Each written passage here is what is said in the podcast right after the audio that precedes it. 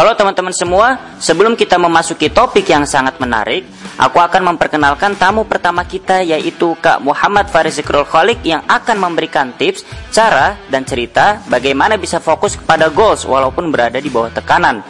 Langsung saja, untuk mempersingkat waktu, kita akan langsung membahasnya setelah yang satu ini.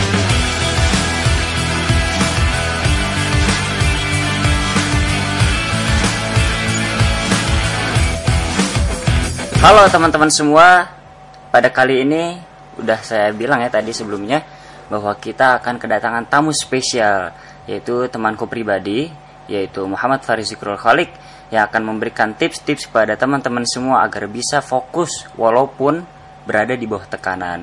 Halo Kak Faris. Halo. Oke, apa kabar Kak Faris? Alhamdulillah ente. Bagaimana kabar? Alhamdulillah. Alhamdulillah. Khair. Baik, baik, baik. Siap, siap, siap. Oke, uh, Kak Faris nih ngomong-ngomong lagi sibuk apa nih sekarang? Wah, kalau pada masa-masa kayak ini nih, ya paling sibuk ngajar, sibuk kuliah, sama sibuk kantor doang sih. Udah sisanya ya biasa uh, melakukan game, main game, main apa gitu paling Oh, kalau boleh tahu uh, Kak Faris ini jurusan apa ya kuliahnya? Uh, saya pribadi itu jurusan manajemen pendidikan Islam di STAI Darun Najah. Oh, itu tuh mempelajari apa sih kak? Di situ tuh banyak mempelajarinya kayak misalnya psikologi umum, ilmu kalam, filsafat umum dan lain-lain. Masih banyak pokoknya yang harus apa tentang pendidikan-pendidikan Islam yang harus digali digali pada zaman ini. Apalagi kan kita semakin lama zaman semakin berubah dan kita harus mempersiapkannya dengan matang seperti itu. Oh, mantap banget kak. Jadi uh, kenapa sih Kak Faris ngambil manajemen pendidikan ya tadi ya? Nah iya benar ya, manajemen sekali. pendidikan Islam itu kenapa sih? Oh awalnya sih ngambil MPI itu karena iseng. Oh karena iseng. Karena iseng.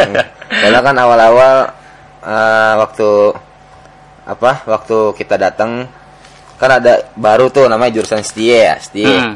itu yang ngebahas tentang bisnis nah cuman dari situ kalau misalnya aneh uh, masuk STIE nih hmm. pasti nanti apa uh, ketemunya sama temen lama dong berarti teman-teman oh. lama nah kalau misalnya kita gak mau ketemu teman lama berarti nggak ada nuansa baru makanya itu uh, aneh lebih apa lebih pengen mencari suasana yang baru gitu jadi oh. pengen berbeda sendiri lah jalan lah dibandingkan teman-teman aneh pribadi. Jadi itu. biar memperluas networking gitu ya. ya bisa jadi itu. Oke, bagus itu kan. Oke, uh, uh, selain di luar kuliah, sebenarnya Kavaris ini lagi sibuk apa sih? Kalau di luar kuliah sih, ya biasa sih uh, ngantor, main paling atau ngurusin uh, satgas covid yang ada di Dornaja seperti oh, itu. Oh iya iya Dengar-dengar kan pas itu Kak Faris kalau nggak salah lagi sibuk buka online shop ya, betul kan? Ah iya tuh online nah, shop. itu bagaimana tuh Kak? Langkah pertama Kakak membuka online shop itu bagaimana sih? Langkah dan motivasi Kakak untuk membuka online shop tuh apa?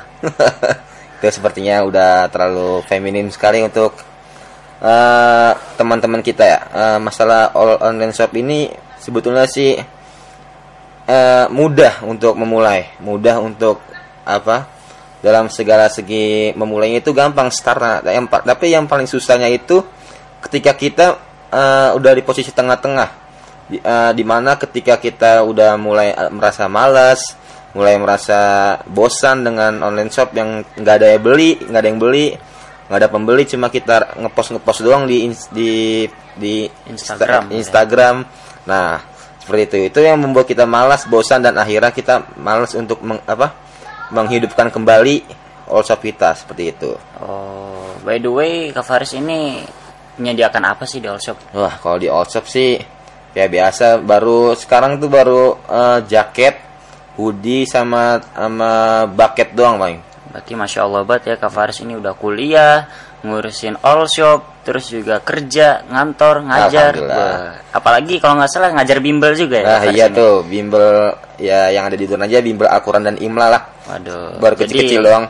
Oke, jadi untuk teman-teman nih, ya ini contoh kepada kita semua bahwa ketika kita memiliki satu beban atau satu pekerjaan, sebenarnya kita bisa melakukan pekerjaan lain gak cuma satu saja. Benar ya kak ya? Iya benar karena sekali. dengan kita melakukan banyak pekerjaan pastinya kita akan mendapatkan banyak wawasan dan pastinya kita akan berkembang.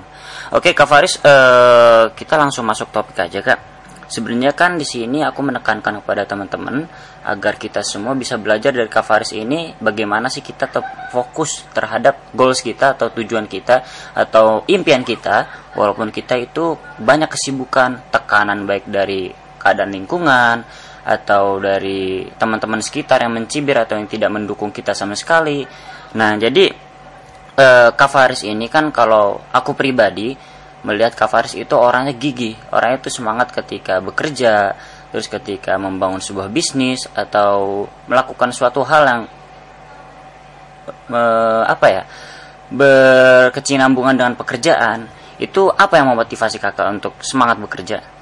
Kalau saya pribadi, saya termotivasi dari seorang pahlawan yang aneh punya yaitu seorang bapak. Nah, bapak aneh itu dia sangat gigih sekali dalam mencari duit. Setiap hari kerja, kerja, kerja dan kerja.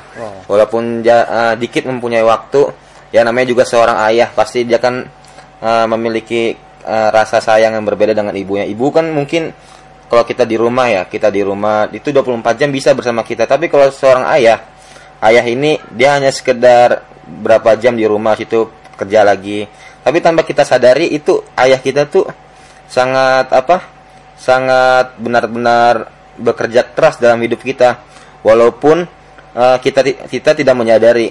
Cuma bilang aku sayang ayah di depan ayahnya itu sangat sulit sekali mungkin bagi kita. Hmm, betul. Uh, mungkin jarang lah dari kalian-kalian pada cara ap- apa mungkin lebih sering bilang uh, saya apa aku cinta sama ibu. Tapi mungkin uh, dari teman-teman kalian pasti jarang yang namanya bilang aku sayang sama ayah aku apa aku rindu sama ayah.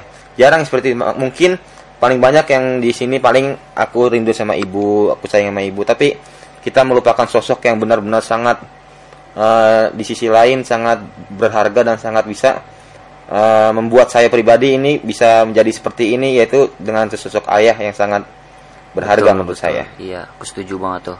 Memang sosok ayah itu sangat penting ketika membesarkan anak laki-laki ya terutama ya. Iya itu benar sekali itu.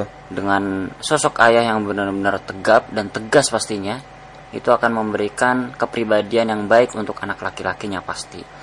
Nah, Kak Faris ngomong-ngomong kan yang namanya perjalanan kehidupan, kemudian juga pekerjaan yang kita lakukan, pastinya kan nggak semuanya sesuai dengan rencana kita ya. Iya, Atau nggak selalu kita semangat ya. Iya. Nah, Kak Faris ini pernah gak sih mengeluh ketika di tengah pekerjaan? Nah itu sering sekali.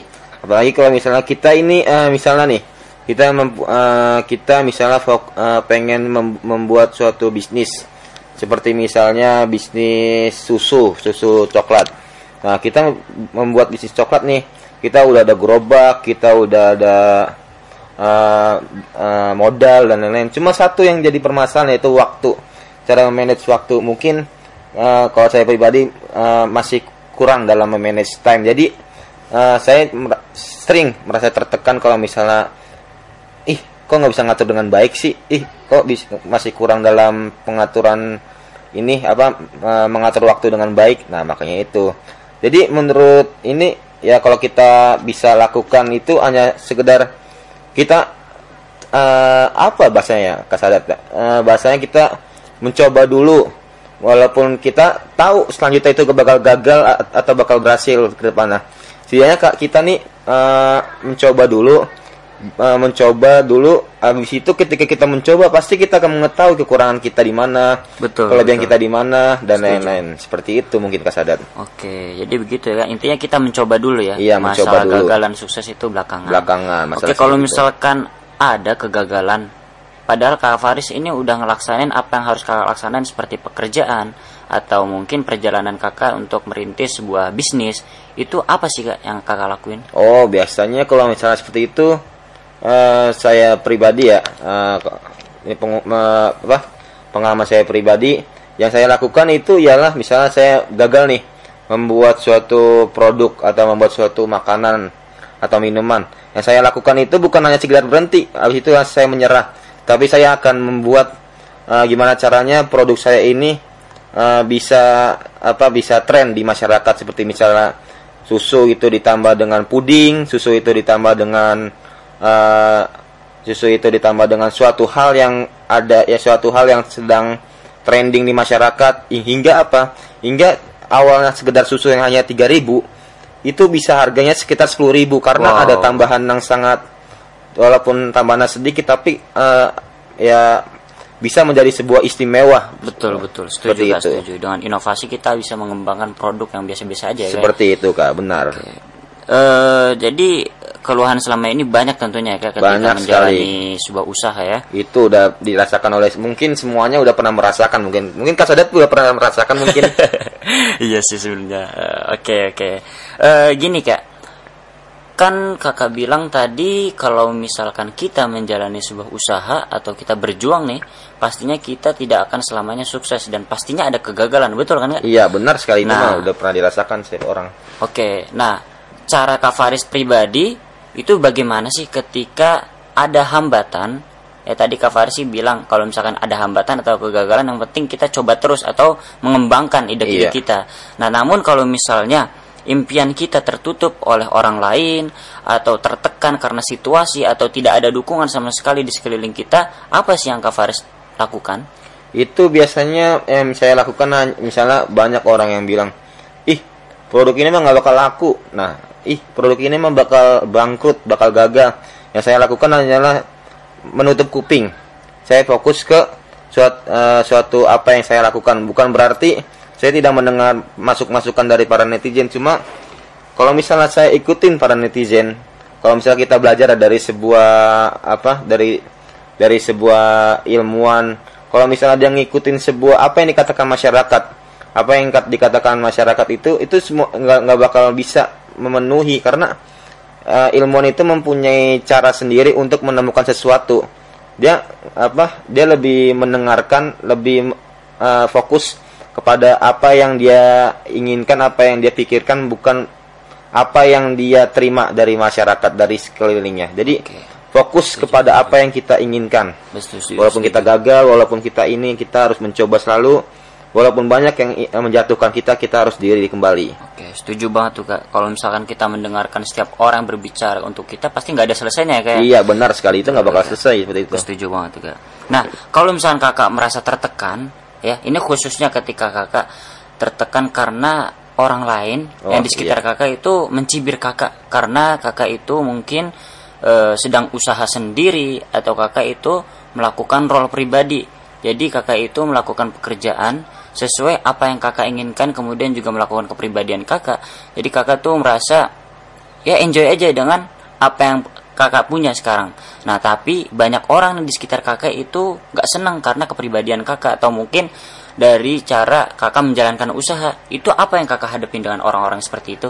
Yang saya lakukan ialah hanya sekedar apa? Mungkin uh, ada yang sama ya seperti saya. Uh, apa yang saya lakukan. Misalnya kalau misalnya kita nih membangun suatu bisnis di mana teman-teman kita pada nggak suka karena kita sukses dulu mungkin kita lebih sukses lebih sukses dulu dibandingkan mereka-mereka yang mencibir kita itu pasti akan banyak orang-orang yang sangat haters yang bisa dibilang yang sangat haters kepada kita. Apalagi di kalau misalnya kita udah melangkah jauh dia masih melangkah masih belum melangkah malam justru dia malah fokus bagaimana cara kita bagaimana cara dia menjatuhkan kita yang udah di yang udah di depan sekali yang udah paling maju yang udah paling depan? Itu pasti dia akan seperti itu. Yang kita lakukan ialah kalau misalnya banyak hambatan-hambatan seperti itu kita hanya kita hanya bisa uh, mungkin ya kalau ini kita hanya bisa menasehati atau mungkin kita bisa mendorong dia walaupun dia mencibir walaupun dia ini. Karena semua orang itu uh, memiliki suatu perasaan memiliki suatu uh, kebaikan di dalam hatinya pribadi. Karena uh, orang sejahat-jahatnya orang-orang yang tidak suka kepada kita suatu saat nanti pasti dia akan menyukai kita. Walaupun itu kita nggak tahu tuh secara nggak langsung. Mau dari kita sedang kita misal, misalnya nih kita sedang berbuat baik kepada orang tanpa kita sengaja ya It, itu misalnya uh, yang tidak menyukai kita dia melihat secara langsung. Dan tiba-tiba dia berpikir wah ini orangnya baik juga kenapa saya benci betul, sama dia? betul, nah betul. seperti itu. Ya. mungkin itu yang bisa kita lakukan mungkin. Yang bisa kita yang, apa, apa apalagi aneh ini ya aneh pengalaman aneh. Ya seperti itu mungkin kasadat seperti itu oh, jadi prinsip Kavaris nih kalau dari kalau kita ambil dari kutipan mungkin air tuba dibalas air susu gitu nah, kan? iya. walaupun mereka mengejek atau tidak mendukung kita sama sekali tetapi kita akan memberikan dukungan yang lebih kepada mereka atau bahkan berniat untuk merubah mereka untuk bisa menjadi lebih baik gitu iya, ya. benar sekali Oke, itu. Itu bagus banget. Jadi bisa menjadi pelajaran untuk teman-teman semua. Nggak selamanya orang yang selalu mencibir kita atau yang menjatuhkan kita, kita harus kembalikan mereka kepada hal-hal yang jelek pula. Tetapi kita bisa mencontoh dari Kavaris ini dengan cara apa? Yaitu dengan cara melakukan hal yang sebaliknya yaitu memperbaiki mereka atau menasehati mereka atau bahkan kalau kita tidak bisa menasehati mungkin kita diam dan berbuat baik secara, secara tindakan bukan cara menasehat. Karena yang aku dengar dari Kavaris ini yang bisa menjadi panutan kita semua bahwa berbuat baik itu tidak dari nasihat doang tetapi dengan tindakan. Dengan tindakan mereka yang tadinya jahat atau berusuzon atau memiliki e, niatan yang tidak baik kepada kita akan berubah dengan sendirinya karena melihat perilaku yang baik dari kita gitu oke kak Faris nah kak Faris begini kak e, kak Faris kalau misalkan ditekan oleh teman-teman yang ada di sekitar kak Faris itu e, sakit gak sih hatinya Wah itu pasti semua orang pasti merasakan kesakitan nah. Nah apa nah. yang membuat Kak Faris sabar selama ini? Kalau saya mah hanya cukup apa kalau misalnya banyak ya mungkin di luar sana atau enggak teman-teman yang dengar. Kalau misalnya mungkin kalau misalnya kalian di ejek atau enggak mungkin banyak yang kalian misalnya dibales atau enggak enggak terima yang ada malah ribut yang ada malah apa. Cuman kalau saya pribadi ketika uh, saya di uh, di ejek atau enggak dihina atau enggak dicaci maki nah saya hanya bisa diam. Karena kalau misalnya saya balas dengan uh, dengan ejekan yang ada malah kita uh, ber, apa, uh, berselisih. Yang ada kita malah uh, selek satu sama lain. Masa itu di situ yang ada malah menguji kedewasaan kita tuh sampai mana? Kalau misalnya kita balas nah, setuju, setuju. dengan up, dengan perbuatan yang sama ya itu yang apa ber, perbedaan antara kita yang dulu sama kita yang masih kecil. Kalau kita lihat waktu kecil nih waktu kita kecil. Kalau kita kecil waktu kita kecil ketika kita sedang bermain kita diusil sama teman teman kita. Pasti kita akan nabok balik kan?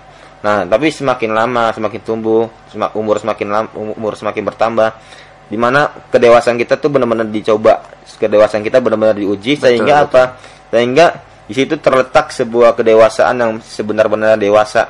Dengan cara kalau misalnya kita di dicoba misal kalau misalnya kita diejek dihina yang kita lakukan hanyalah ya udah diam tunggu orangnya sadar kalau misalnya itu salah nah seperti itu mungkin okay. sadar emang betul betul betul emang dalam tahap kedewasaan kita tuh harus benar-benar sering mendengarkan atau mungkin ketika kita diejek itu diam maka ya. Iya, benar. lebih diam daripada kita mengejek balik yang akhirnya malah berselisih iya. atau berseteruan gitu. Oke bagus. Itu mungkin bisa menjadi contoh untuk teman-teman semua yang mungkin sedang menjalani usaha atau sedang ingin sukses atau fokus terhadap apa yang ingin kamu tuju. Bisa jadi ini adalah landasan untuk kamu yaitu ketika ada orang mencibir atau tidak ada yang mendukung kamu sekali.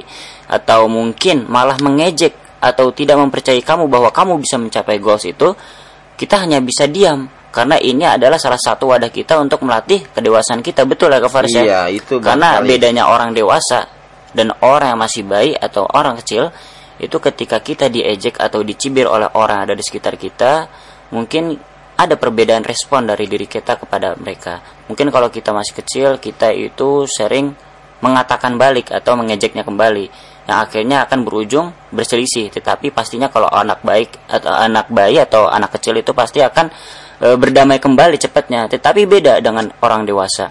Mungkin kalau orang dewasa itu ketika mengejek kembali dan akhirnya berselisih pasti kita ada namanya gengsi. Betul ya Kak iya, ya? Nah, dan kegengsian kita pasti akan memberi periode yang lama untuk bisa kembali lagi menjadi teman yang baik lagi seperti semula. Oke, terima kasih Kak Faris. Uh, jadi selanjutnya gini Kak Faris. Kan kita dulu sama-sama santri ya Kak Faris ya. Iya. Udah enam tahun kita bareng. Tetapi gini Kak Faris. Aku punya cerita sendiri dan pastinya Kak Faris juga punya sendiri iya. cerita. Iya. Nah, aku mau tahu dong cerita yang paling menyakitkan yang pernah Kak Faris rasa selama kakak dari santri atau mungkin e, keluar dari pondok ya itu apa sih? Boleh diceritakan kak selengkap mungkin yang bisa jadi pelajaran atau inspirasi buat teman-teman semua? Apa ya cerita yang paling menyakitkan? Uh, mungkin ini ya uh, menyakitkan itu. Sebenarnya saking banyaknya cuman lupa saya misalnya apa yang paling menyakitkan. Seperti misalnya yang paling menyakitkan itu apa uh, tuh misalnya uh, oh ini. Mungkin ini lebih merujuk kepada kegagalan atau nggak apa mungkin misalnya waktu awal-awal pengabdian awal-awal menjadi alumni kan saya pribadi saya langsung membuka sebuah online shop. Nah ketika itu uh, mungkin ini pengalaman salah satu sih salah satu, salah satu paling menyakitkan. Hampir lupa saya paling menyakitkan itu banyak sekali soalnya. Nah jadi ketika saya buka online shop, uh, mungkin yang belum tahu online shop saya itu sebelumnya ada sekitar dua, dua online shop sama yang sekarang tiga. Cuma kalau misalnya saya pikir-pikir, kalau misalnya saya yang tadi yang udah dibilang sama saya sebelumnya uh, merasa bosan. Dulu emang itu yang paling pengalaman saya paling benci. Ketika pengalaman saya yang paling gimana caranya biar nggak terulang kembali. Pengalaman saya yang paling menyakitkan ketika uh, kita punya nih punya jalan kesuksesan punya jalan suatu uh, gimana caranya kita bisa maju. Tapi kita malah berhenti di jalan itu. Kita nggak mau mencoba mencoba lagi. Yang ada kita malah mengulang kembali. Padahal ketika aneh melanjutkan kembali itu insya Allah udah udah mulai apa udah mulai berkembang ke, berkembang ke, berkembang sehingga bisa maju. Cuman kalau misalnya waktu itu waktu itu aneh itu uh, berhenti karena suatu hal apa ya hal suatu masalah yang bikin saya males yang bikin bad mood lah bahasanya. Nah seperti itu.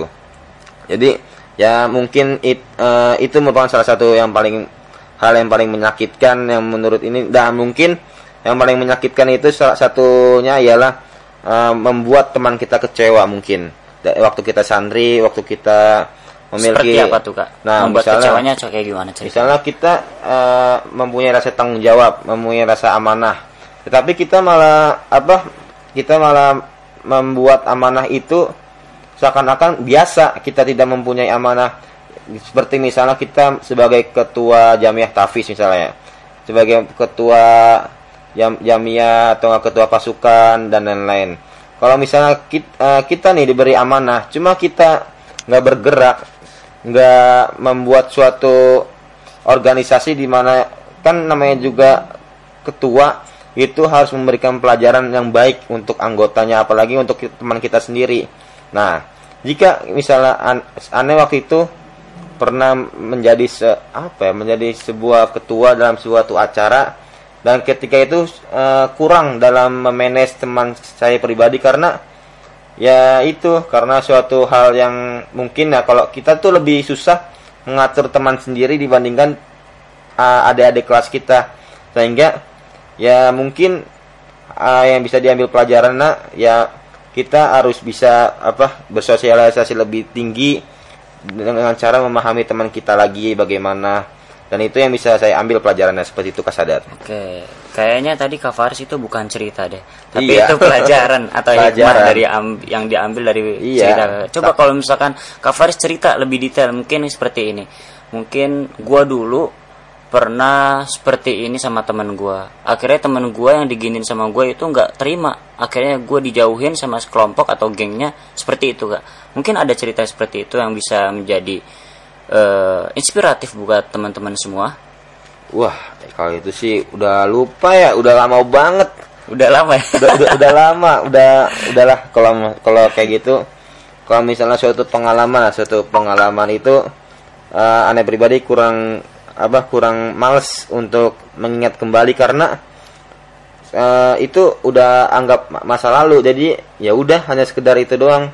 Hanya oh. sekedar lewat saja kita nggak ini. Kita hanya fokus ke masa depan aja kita. Udah lupakan walaupun jadi dijadikan sebuah pelajaran nah. Tapi ya mungkin uh, yang kita bisa ini hanyalah menjadi sebuah pelajaran dan kita hanya bisa untuk memperbaikinya di masa yang akan depan. Seperti itu kasadat wah bagus banget. Mungkin Kak Faris emang udah lupa ya cerita detailnya ketika dulu masih santri atau dulu-dulu ketika Kak Faris disakiti oleh orang lain atau mungkin kegagalan Kak Faris yang telah dialami.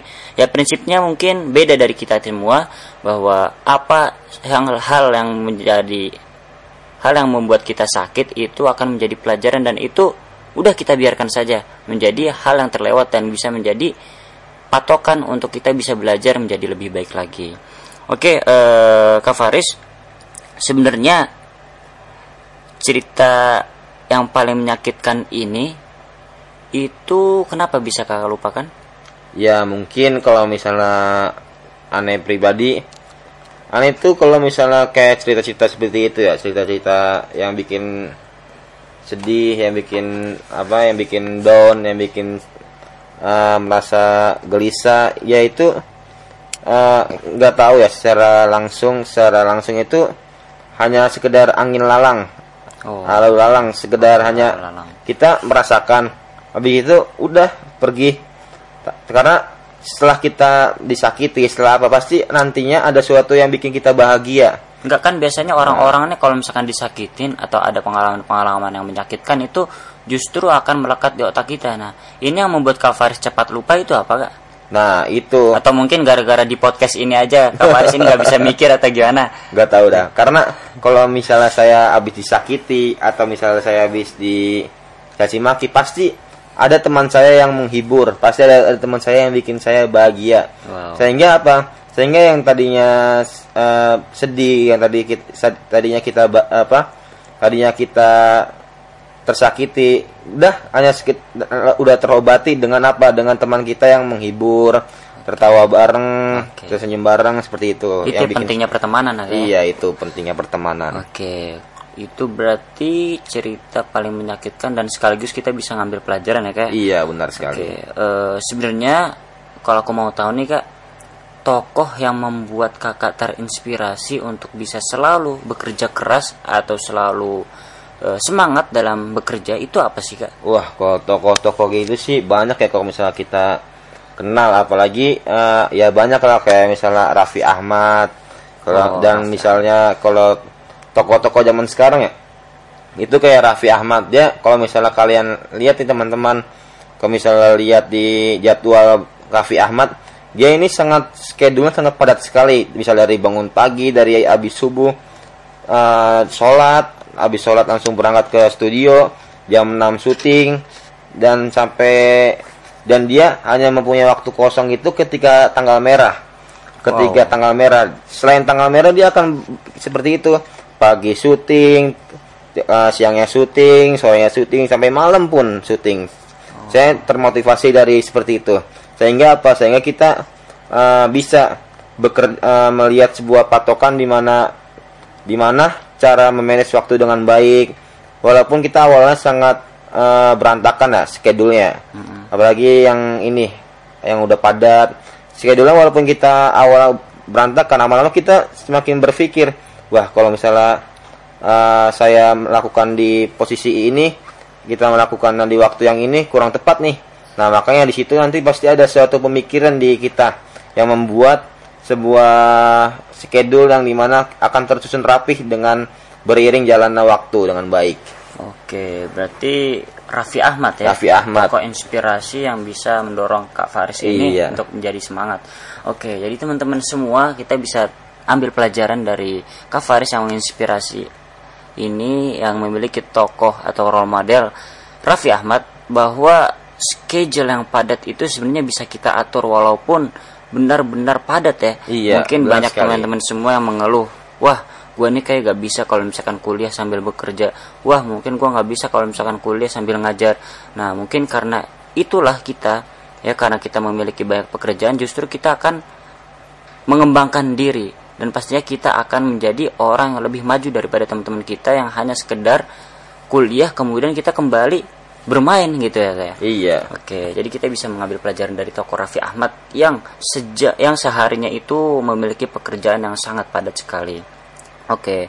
Eh untuk yang terakhir sebelum kita tutup nih Kak, Kak Faris ini punya gak sih Kak pesan untuk teman-teman semua yang mendengarkan podcast ini? Uh, kalau pesan dan pesan sih masih banyak ya motivator-motivator di luar sana. Apalagi kasadat sendiri nih.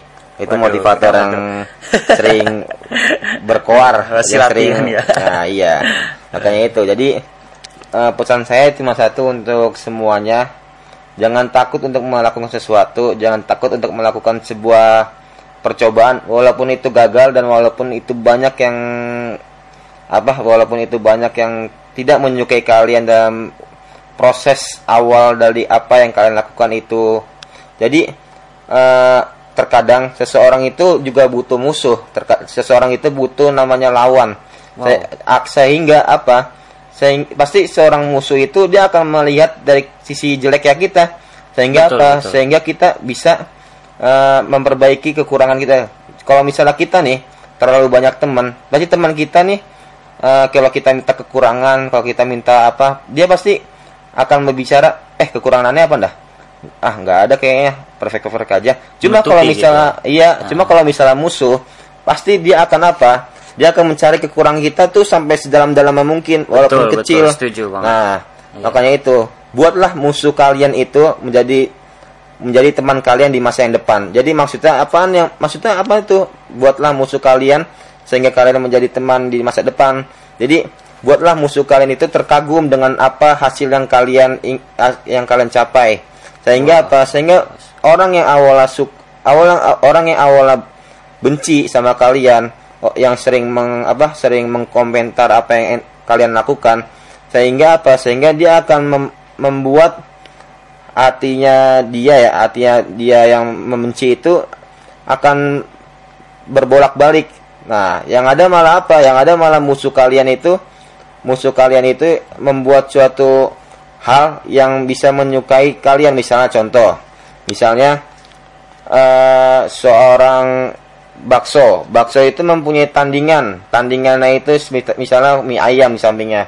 Ini si mie ayamnya ini dia melihat sebuah baksonya laris laris manis dan lain-lain. Pasti eh, mie ayamnya ini dia mencari kesalahan mencari ini yang membuat tukang baksonya ini down misalnya misalnya eh, para para masyarakatnya dika- dikasih tahu kalau misalnya eh, di- eh, kalau misalnya baksonya formalin atau nggak apa. Nah sehingga apa?